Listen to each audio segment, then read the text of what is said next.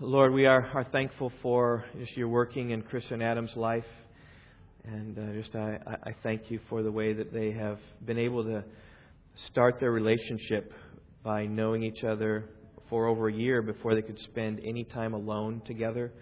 And their, their time was at Jacksonville Bible College, really studying your word and um, studying your creation and the marvels of your grace, serving together in church. Thank you for that. We pray that you'd help them, protect them, guide them, guard them uh, during this next year. I pray for Adam as he's around us, may become a joy to us. He serves um, and helps out and studies in seminary.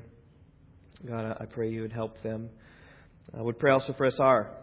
She's off to Albania. I just I know that missions trips never go as planned and would pray that your hand, though, would guide and direct them. I pray that they would get much video footage that's, that's good that can be turned around to help missionaries who are trying to raise support here stateside and to help um, help promote the camps there in Albania and to help give uh, Josiah Venture missionaries just even a, a vision for what's taking place over there. Thank you for the wonderful way in which you have blessed Josiah Venture. Um, just even we knew of Dave Patty, who started this organization 20 plus years ago when it was really just him.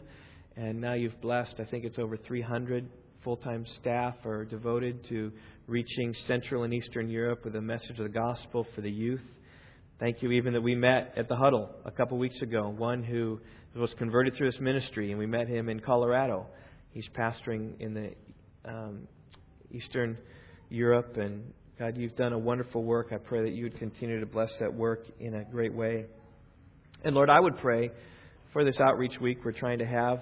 Um, God, I pray that we would all see that, that church isn't a matter of getting people here into this building only, but it's a matter of living lives for Christ wherever we are. Uh, I pray, Lord, that, that, that just this might be the push that some of us need to be a little more proactive, to uh, maybe spend some more time with our neighbors to um, to see what they are, see what their needs are, see how we can help. I, I just I, I think of uh, our neighbors across the street who we've talked to only a little bit, who have um, a wayward daughter about Chris's age, and we can help them. I pray you'd help us to see and know how to how to help them. Um, or a, a couple down at the end of the street as well who have about four kids, I think, and uh, seem lost and um, without many friends and things to do, I pray that we would be able to reach out to them as well. So, God, give us grace in these things. I pray that you would give grace to uh, all of us. God, to have a heart that would beat for those without Jesus.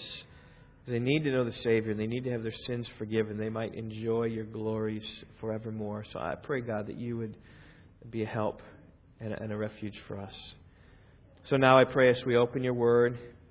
Lord, would pray that you would stir our hearts, affection towards you, that we would find our rest in you and our trust in you. God, I, I think in my message today, it's, it's one I'm just pointing people again to you, who alone can satisfy. And I pray that it would resonate in our hearts, that you would give us a vision for what David's heart was like, that we might know that as well. So help us now, we pray. In Jesus' name, amen. All right, well, the Bible says in uh, 1 Samuel 15 that David was a man after God's own heart. I'm not sure if you thought about that very much. David was a man after God's own heart. I just want to open up the floor a little bit here and just kind of say, what, what is it that made David have a heart that was like God's? Because eh, God's heart is so much bigger than our heart, and it's so much purer than our hearts. But what are some characteristics of David that caused God to even call him a man after my own heart? Any any thoughts on that at all? Yeah, he loved God's law. He loved the Word of God. Psalm 19 speaks about that. Just it's more precious to him than gold and silver, sweeter also than the drippings of the honeycomb. Good. What, what else? Man after God's own heart. yeah, he loved the Lord. Uh, I love the Lord. I think that's Psalm 18.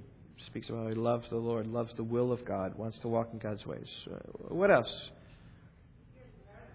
What? Yeah, he feared God. He, and, and so in fearing God, he wants to do what, what, what God would have uh, for himself. And so he, David wanted that as well, just right alongside it. What? He trusted in him, for sure. David did, yes. Others. He loved the people of God. It's good. Humble. Yeah, Grant. Yeah. He just, he just, he, his, his heart resonated with God even when it was turned upon himself. He just wanted what God would have. He submitted to him, God, right, and obeyed him. He longed to obey him. When he didn't, his heart broke. Good. Well, these are these are all all good things. He was a, just looking at my notes here a little bit. He was a worshiper of God, calling out to God, praying to God, giving thanks to God, singing praise to His name, finding his greatest joy in the Lord, delighting in God, and the Bible says also that because he was a man after God's own heart, he found favor in God's sight. God heard his prayers, saved him from his enemies. Now, doesn't mean he was perfect. Okay, when he sinned, as Grant said, he accepted the judgment of God, but I think he repented quickly. Not all the time he didn't repent quickly, but he, he did repent and did turn and did say he, he trusted in the Lord. And I think that's why he was a man after God's own heart, because he submitted himself. He didn't always do what was right. But he hated sin and loved God, longed for fellowship with God, longed that God would show his mercy and grace to him. Well, as we come to our psalm today, Psalm 131, if you haven't opened your Bible, open your Bible to Psalm 131. There's a Bible in the pew in front of you if you need that. It's the Old Testament, Psalms right in the middle. Psalm 131. It's one of the Psalms of Ascents. We've been working through the 15 songs of ascents from Psalm 120 to Psalm 134. These are the songs that Israel sang as they went up to Jerusalem, as they were on their way going up to Jerusalem to worship the Lord three times a year according to the divine command of God. They went up to worship the Lord. And, and this is our 11th psalm today, and we have four more after this. We're kind of bouncing around thematically um, according to the. Um, time of the moment according to the, the theme. Last week we looked at Psalm 123, which you might call it a, a humble psalm, a, a humility psalm. Psalm 123, if you remember, verse 1 To you I lift up my eyes, O you who are enthroned in the heavens. And they said, Behold, as the eyes of a, a servant looks to the hand of the master, as the eyes of a maid looks to the hand of a mistress, so our eyes look to the Lord our God until he be gracious to us. And the psalmist basically puts himself in a position of being a servant, looking to his master just looking and longing for grace. It's a, a humble position of a servant looking to the master. And now also in Psalm 133, 31, the, the message is much the same. This psalm is going to call us to humility. It's going to call us to hope. That's the title of my message this morning, Humility and Hope. And really my prayer in this message for all of you is that it would bring us all to a right humility before the Lord.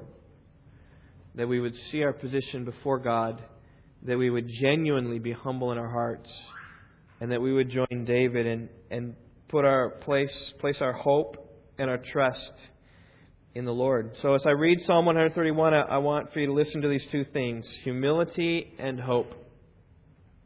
A song of ascents of David.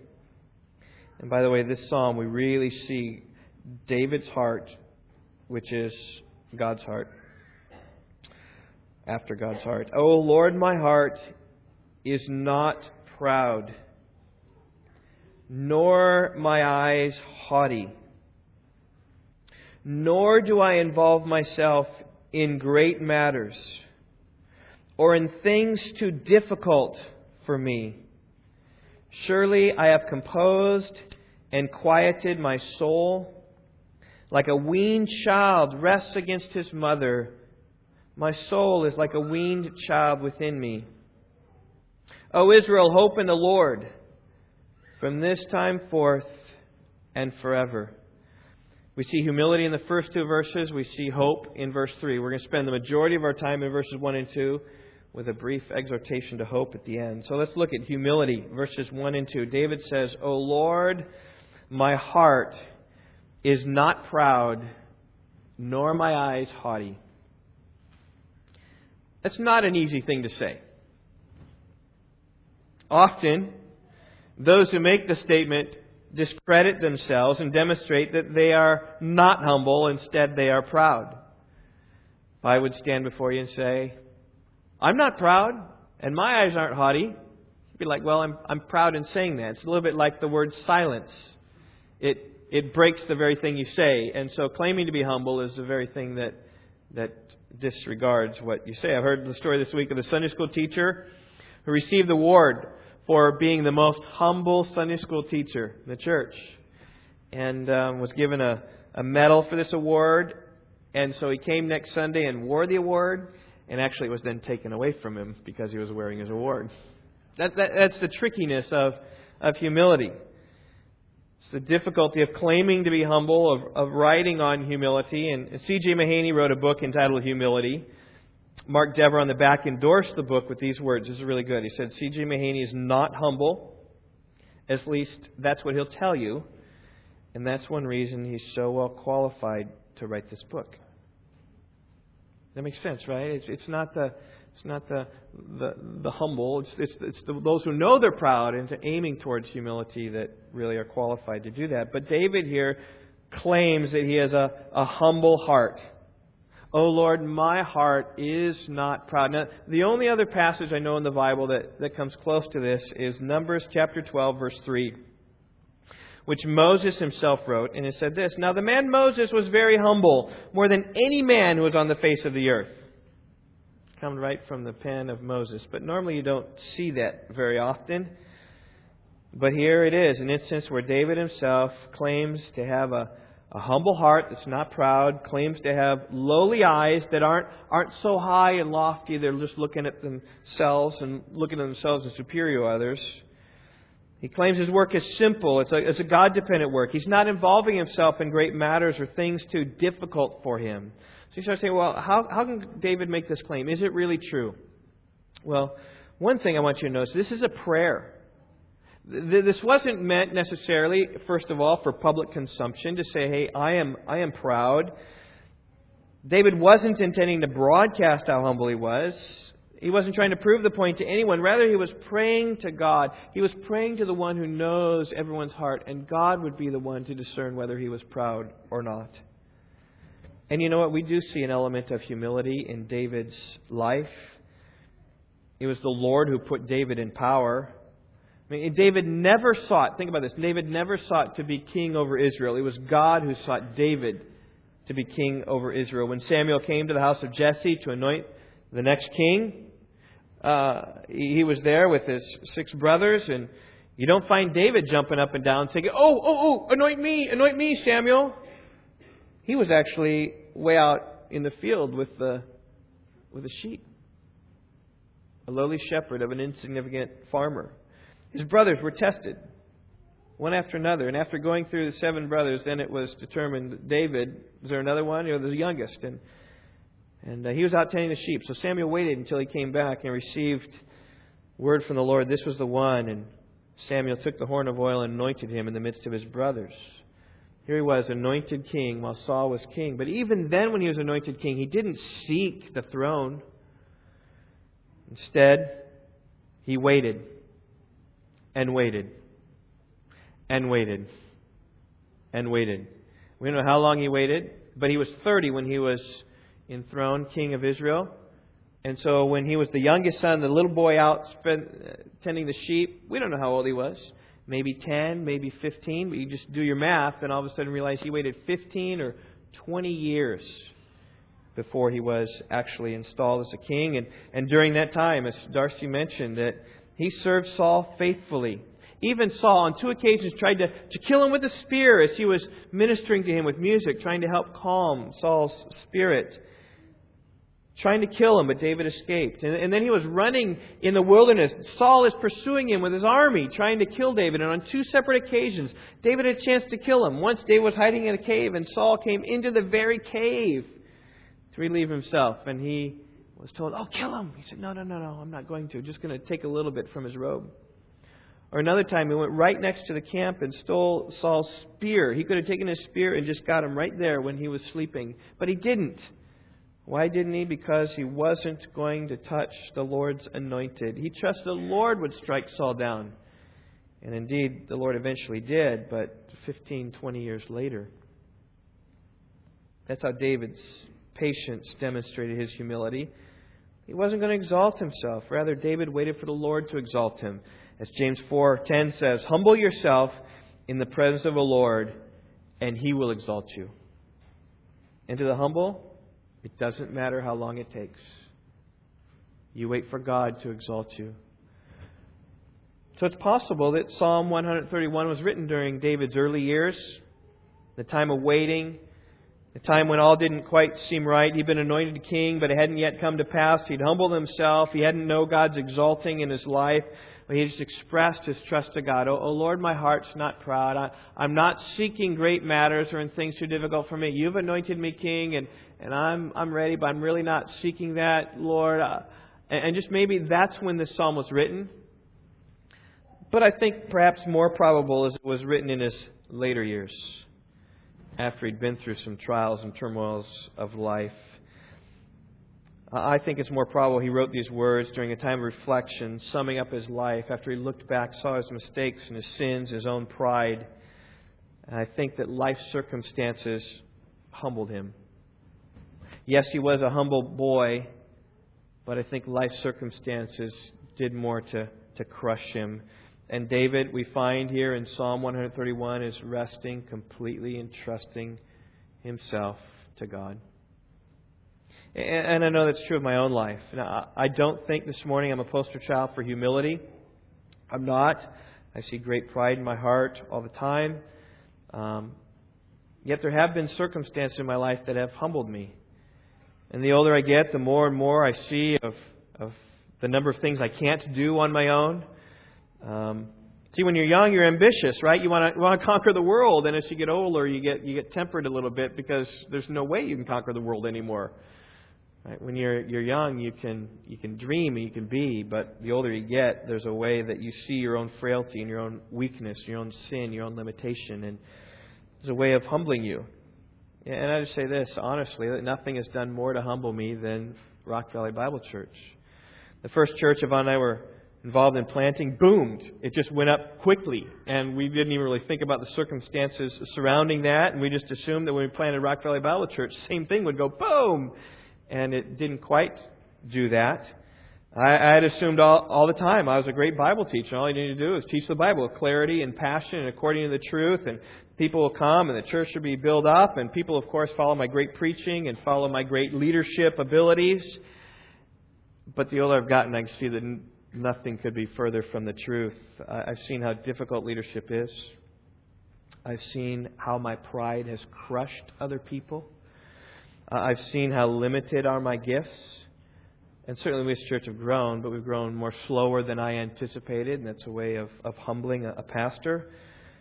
And um, I do believe I'm a different man today than I was 10 years ago, than I was in my earlier years, in the early years of this church. And I know now, here, here's, here's the perspective. Now, having gone through some trials of humbling, I, I know now that if God would choose to really boom and bless Rock Valley Bible Church, I, I, I know that I would take it much differently now than I would have 10 years ago. In terms of just saying, you know what, it's, it's nothing us. It's all of God, and God gets all the glory because life circumstances can have a way of, of humbling you. And, and I so much want in my heart here is to have Psalm 131 in, in my own heart Oh Lord, may my eyes not be proud. May my heart not be proud. May my eyes not be haughty. May I not try these difficult and lofty things, but let me just do what you have called me to do. And as God has done His work in His life, I hope He's drawn me closer to this ideal. But, but I also want our heart as a church to be like this as well. That we all would have humble hearts, and that we all would have lowly eyes and we would engage in doing what, what we can do and not, not think that we can accomplish all these great things apart from God and His power. I have a long way to go, certainly, but David seemingly has arrived. And I, th- I think it's because God continued to work in his life to bring him to a point of humility. And I think it's a psalm written towards the end of his life when his heart was increasingly conformed to trust the Lord for all things. Because, I say that David's rule and reign was not without his proud moments, and uh, nor is it that he only attempted the simple and easy work. There, there were times when David was proud, but every time God brought him low and turned his heart soft as a demonstration to pull out his humility. And, and it may be very well that David's circumstances brought him to that place. Or I might say it this way God used David's pride and the pain it caused to teach him humility. Or you might say it this way we know the proverb says, Pride comes before the fall. But have you ever considered this? That it's often the fall that comes before humility. Is that, that, that when you fall, you realize, oh, I guess I'm not that strong, or I'm not that wise, or I'm not that intelligent. And the fall then will bring a humility. And I think that's what happened in David's life. I mean, just think about the times when he responded in pride. Remember the time when he said he wanted to build a house for God, 2 Samuel 7? He called Nathan the prophet to him and said, See now, I dwell in a house of cedar. The ark of God dwells within tent curtains. His tent was to build a house. Now, certainly the good intentions there. Solomon, his own son, quoted the Lord, said, You do well that it was in your heart, and yet it was presumptuous. God had never approached David and said, We got a problem here, David. You're, you're dwelling in this house of cedar, and I'm only in tent curtains. You need to build a permanent house for me where I can dwell. David was coming up with this, and there was some pride in there, and, and God said, No. And then God took David out, and He said, Okay, let's think about your life, David. I brought you up from the pasture from following sheep to be ruler of my people Israel. I've been with you wherever you've gone. My blessing has been upon you. You have been blessed greatly. And then he said, Here's a great thing I'm going to do for you. Your house and your kingdom shall endure before me forever. Your throne will be established forever. But he wasn't going to build this house. But God was blessing him in an even greater way. And at that point, David responded in humility and submission. He said this, 2 Samuel 7 18. Who am I, O Lord God? And what is my house that you've brought me thus far? What more can David say to you? For I know your servant, O Lord your God, O Lord God.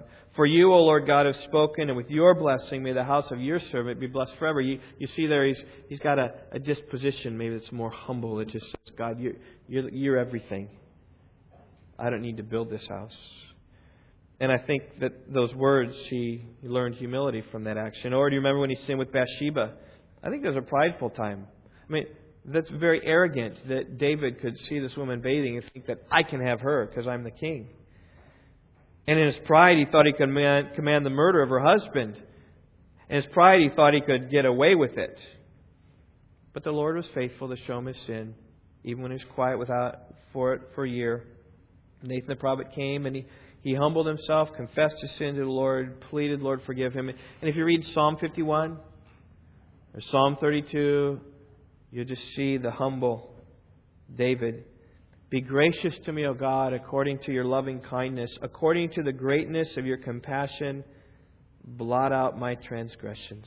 Wash me thoroughly from my iniquity and cleanse me from my sin, for I know my transgressions and my sin is ever before me. He just said, I, I, I know my sin, God, and I know that, that you're the only one who can forgive. So I said, Against you, you only I have sinned. Oh, please forgive me, God. And that's a, a position of humility. It's a position we almost come to to come to Christ, to see our sin and to beg God that He would purify me with hyssop. He would wash me and I'll be whiter than snow. That God would stir in our hearts, that He'd make us to hear joy and gladness, that our bones which God has broken might rejoice David responded with humility. And, and one way to show that is even when, when his son Absalom took over the throne by deceit.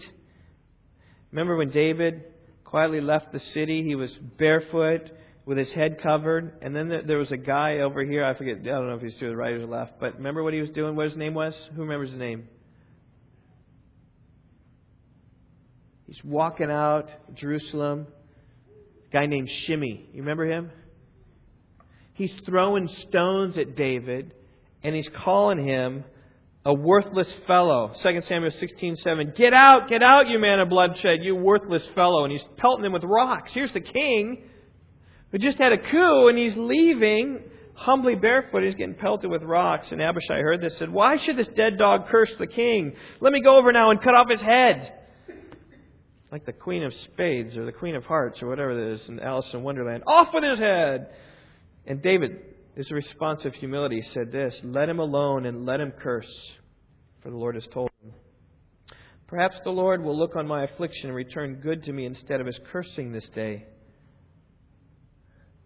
I think the deal is that David's sin had so crushed him that the mere throwing of stones and the cursing words were unable to crush him any lower because he was crushed from his sin before the Lord. And eventually, then, God did turn around the coup of Absalom and the cursing of Shimei, and eventually the Lord did restore his throne. But he humbled himself for the presence of the Lord, and then God did exalt him at the proper time. But I think he learned his humility through his falls. And that wasn't the end of David's prideful days, even near the end. Remember when, when David commanded Joab, the commander of the army, go out now through all the tribes of Israel, Dan to Beersheba, Dan in the north, Beersheba in the south, and register the people that I may know the number of the people. And Joab knew that it was wrong, knew that it was just pride in his heart. He just wanted to know how big his army was. And he resisted him, and yet David's forceful insistence won the day, and the people were numbered. Soon afterwards, then, his heart was troubled.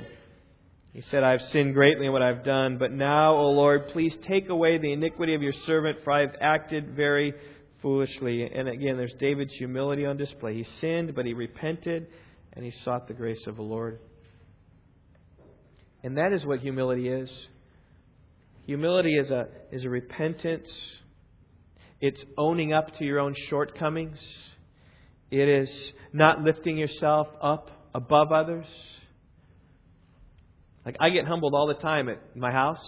Like, when it comes to art and music, I like. I know I'm art and music stupid, okay? So maybe I'm maybe I'm humble in this area, but whenever I make a suggestion to my artistic and musical children, you know how that goes over? Like a lead brick. Like, oh, like like what about this? And they just look at me and say, "Are you serious? That would not work." like I was talking about, they they did a, a video of this movie last uh, was wedding, kind of doing Avanta, and I had this great idea about what would work, and they said, "Really, Dad? Do you think that would work?" I said, "Yeah." But you know, I, I'm willing to admit my shortcomings, although I come with my suggestions because I think they're good. But I get humbled every time I try to do that. So I say, "Okay, you guys, you guys just have your deal." That's what humility is: is not not holding your own way, not pushing your own way in your pride, but really understanding where your, your way is. And, and that was King David. He knew where his place was. He was humble before the Lord. That's why he could even say, O Lord, my heart is not proud, nor my eyes haughty. And I think when you look at his reign, you realize he was a humble leader.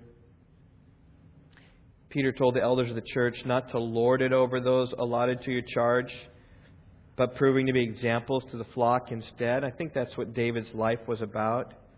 I mean, you just read his Psalms and you just say, David is an example. That's what I'm arguing today, is that David is an example for us to follow in humility. And David's humility, though, does lead us to the greater David, Jesus. He was the perfectly humble one. He said, think about this the Son of Man did not come to be served, but to serve and to give his life a ransom for me. if you knew the full majesty of Jesus, you'd realize what a humble statement that was.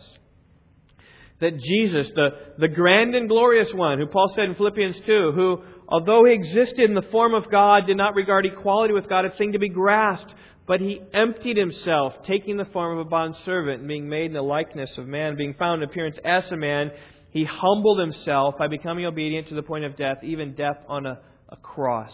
And so when he said the Son of Man did not come to be served as he deserved, but to serve, that was a huge statement of humility. Jesus went from Godhead to humanity. He went from glory to shame, from comfort to agony, from receiving worship to receiving insults, from ruling to being trampled upon, from royalty to servanthood. but such is the fruit of humility. And where David may have approximated that, Jesus did that in the greatest way. He was willing to let others despise him and mock him and crucify him, knowing that someday God would turn the tables. And, and God did after he died.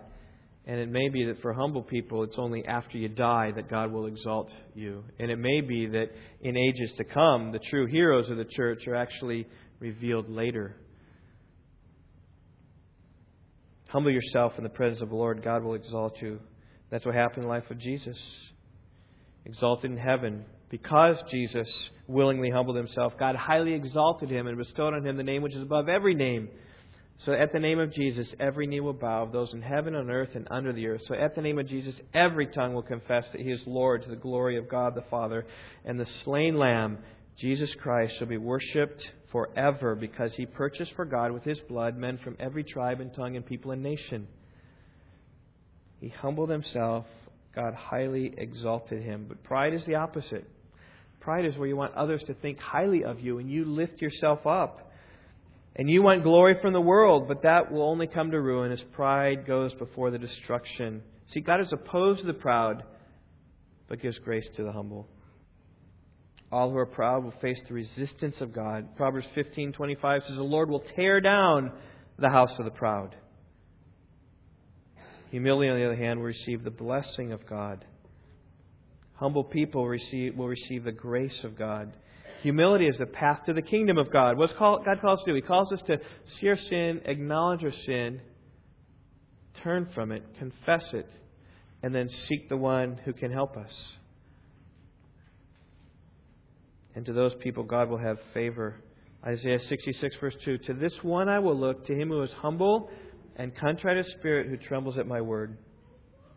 God looks with favor upon the humble those who are broken in spirit, who see their sin. God looks upon those who take His word and read it and tremble at it.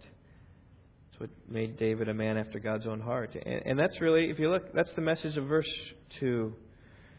Just resting and trusting in God's word. Look at 2. Surely I have composed and quieted my soul.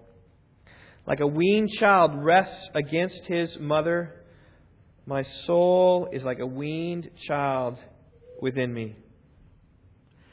David here is picturing his humility. Say, I am humble, but let me show you how, how that works and how I, I am humble. I, I'm, I'm like this child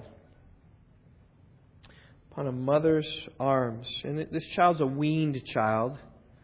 So you think about the age this isn't an infant. This is a weaned child. So this is maybe a child of three, maybe two, maybe one. Just a child that, that is fully content, that is maybe scared at some point, but just kind of resting there in mom's arms. And, and I know we've got enough kids around here. I know that you've seen that. And, and, David says, That's how I am. I, I'm not seeking grandiose things. I'm just, I'm just like this little child, just resting upon this mother.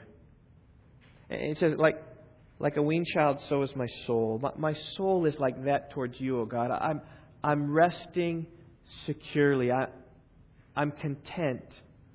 I'm trusting in you. And that's how he showed his humility. He's resting and, and trusting in the Lord. He stilled his soul.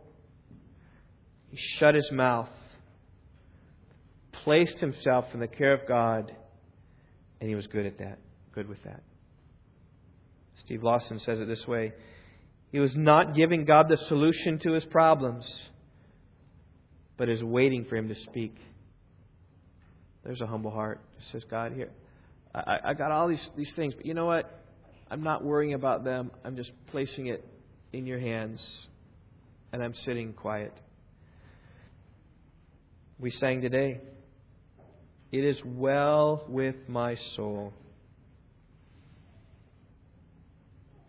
When peace like a river attends my way, when sorrows like sea billows roll, whatever my lot thou hast taught me to say, it is well, it is well with my soul. Even when the tumult's going around, I'm just I'm just resting and trusting in the Lord.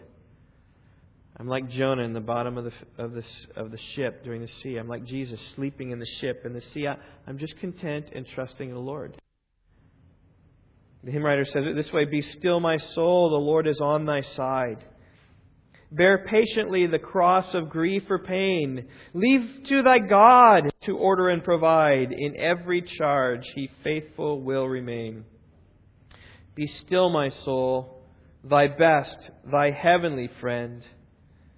Though thorny ways lead, through thorny ways lead to a joyful end. And that's where David was in this psalm.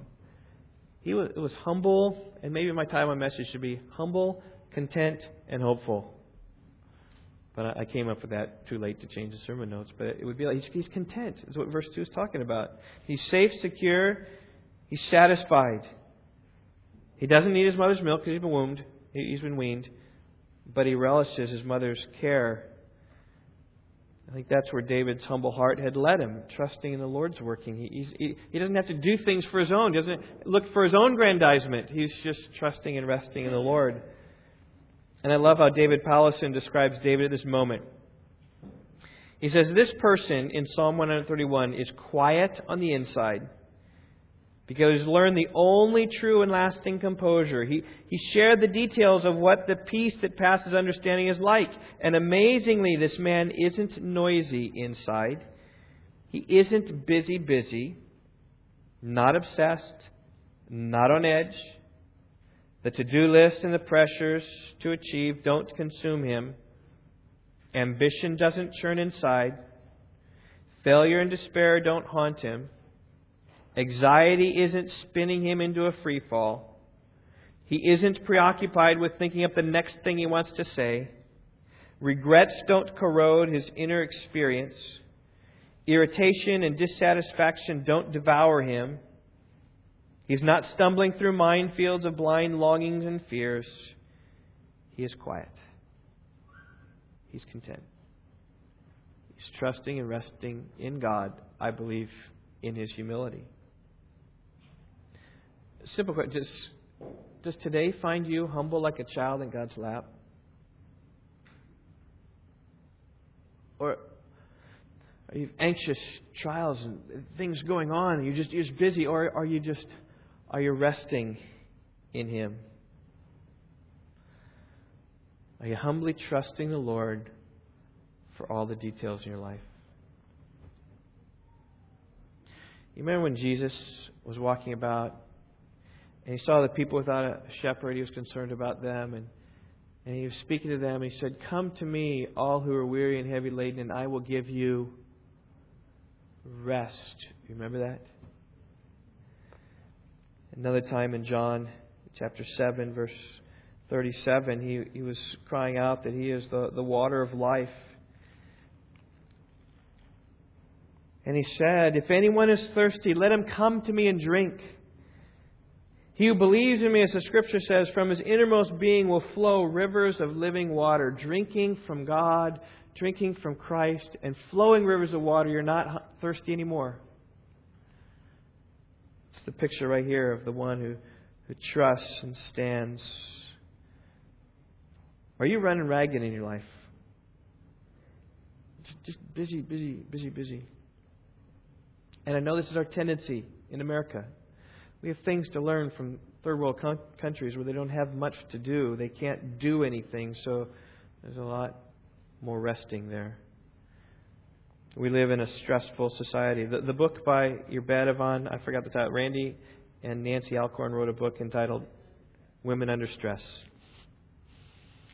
And uh, just read a lot of good things in there, uh, just about just how stressful we can be, how stressful life is. And that book is trying to lead to this point as well, just a, a trusting and resting in God. This is a, a humble psalm, just like Psalm 123. I'm encouraging you to lift up your eyes to the Lord and find your rest completely in Him. And sin has stirred your heart and you're just anxious, I pray just throw that on Him. I was listening to a testimony on the radio. I think it was Josh McDowell this, this past week, and uh, he's on Family Life Today, I think, some radio show, and uh, he was just talking about how when he came to Christ, just all of his sin and this burden that he had, all of a sudden was lifted, and he was finally like free. Do you know what that's like? To face no condemnation from the Lord, to know that all your sins have been taken care of at the cross. It's a blessed place to be, and I call you to believe in Christ and trust Him for forgiveness. Maybe your life is like the anti psalm to Psalm 131. David Powlison, in his article that I, I read, he, he um, about this psalm, he, he, he wrote an anti psalm. Here's what he said. So every word in Psalm 131, he just kind of turned. Starts like this Self, rather than, O Lord. He said, Self, my heart is proud, and my eyes are haughty. And I chase after things too great and difficult for me. So, of course, I'm noisy and restless inside. It comes naturally. Like a hungry infant fussing on his mother's lap. Like a hungry infant, I'm restless with my demands and worries. I scatter my hopes onto anything and everybody all the time. That's like the opposite of what David's getting at here. It's not to be anxious, not to be restless, but to find quiet rest in the Lord, which is the fruit of humility. And could it be that all of our hustle and bustle of our lives has its root in our pride? Because we got to go so many places to do so many things for us? We want to do everything. We want the approval of others. We want to be seen as those who achieve it. But you know what? We can't do everything. You have a limit. And God calls you, though, to rest below that limit. He calls us to be like contented children resting upon their mother's arms. You remember when Jesus was asked, Who's the greatest in the kingdom of heaven? Do you remember what he did? He used an object lesson, right? And what did he pick up? What was the object lesson? A little child. He picked up in his arm. He said, You want to get in the kingdom of heaven, you be like this. He said, I'll quote him Matthew 18, verse 3 Truly, I say to you, unless you're converted and become like children, you will not enter the kingdom of heaven. Whoever then humbles himself as this child, he is the greatest in the kingdom of heaven. And that's exactly the message of Psalm 131. Lord, I've reached a point I'm not seeking after my own glory. Right? I'm not proud. I'm not trying to overextend myself and do what I, I can't really do anyway apart from you. I, I'm like this little child resting upon his mother. I'm resting in you. My soul is resting in you, and I am happy and content in being there. And verse 3 calls us to join him in that. Verse 3, real quick. O Israel, hope in the Lord from this time forth and forever. This is my second point hope. It's going to be a lot shorter than my first point. In fact, if I go five minutes, I'll be shocked. Hope in the Lord. How else could David be like this child upon his mother? How else could David's soul be like that? Is because his, his hope was in the Lord. And by the way, this was David's cure to Israel. But it wasn't only David's cure for Israel, it's his cure for us today. Because what was true in David's day, trusting and resting in the Lord, was true in Jeremiah's day, even when Israel was about to be sacked by King Nebuchadnezzar. And what was true in Jeremiah's day was true in Nehemiah's day, when they have to build the wall the shovel in one hand, the sword in the other, lest the, their enemies come and attack. There still is a, resting that needs to take place in the Lord. And what's true in Nehemiah's day was true in the days of Jesus. He said, Come unto me and find your rest in me. What's true in the days of Jesus was true in the day of Augustine. The church finally had some freedom to go and progress. And was true in the days of the Reformation when the Bible is being rediscovered and the truth of justification by faith alone. True in the 1700s, true in the 1800s, true in the 1900s, and true today in the 2000s. All of our sin, all of our struggle, all of our failures, all of our pride, all of our worry, all of our anxieties, all of our raggedness are to find their trust as we hope in the Lord. We give it to Him. That was the message of Psalm 130. Look at how Psalm 130 ends, verse 7. O Israel, hope in the Lord. For with the Lord there is loving kindness, and with him is abundant redemption, and he will redeem Israel from all his iniquities. That's the hope he's talking about here. Hope in the Lord who's, who's there to forgive. He's there to forgive all who turn from their sin and repent. So, do you want a quiet and humble soul? Have I painted a nice picture of what it means to walk a contented life? Then hope in the Lord. Trust Him. Humility and hope. Let's pray.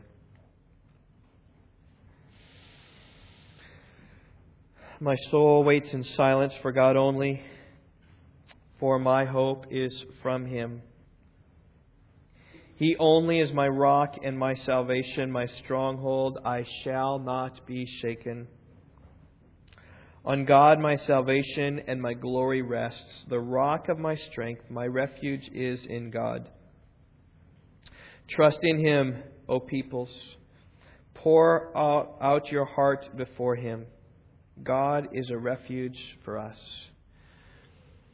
Lord, I pray that in an ever increasing way you might help all of us at Rock Valley Bible Church to realize that we can trust in you at all times, that you are a refuge and you are our strength. And help us to see that in the busyness of life and activities and trying to reach out to neighbors and trying to serve friends in the church and trying to do this or that. Uh, I pray you'd help us to see that we need to trust and rest in you. We need to be like Paul. I've learned the secret of being filled and going empty. I've learned to be content in whatever circumstances I am because I can do all things through Christ who strengthens me. So, God, I pray you'd strengthen us towards contentment and a rest in you, that we would be humble, that we be content, and that we would place our hope and trust in you. Thank you for your word. I pray it would do a great work in all of our hearts for the glory of Jesus. Amen.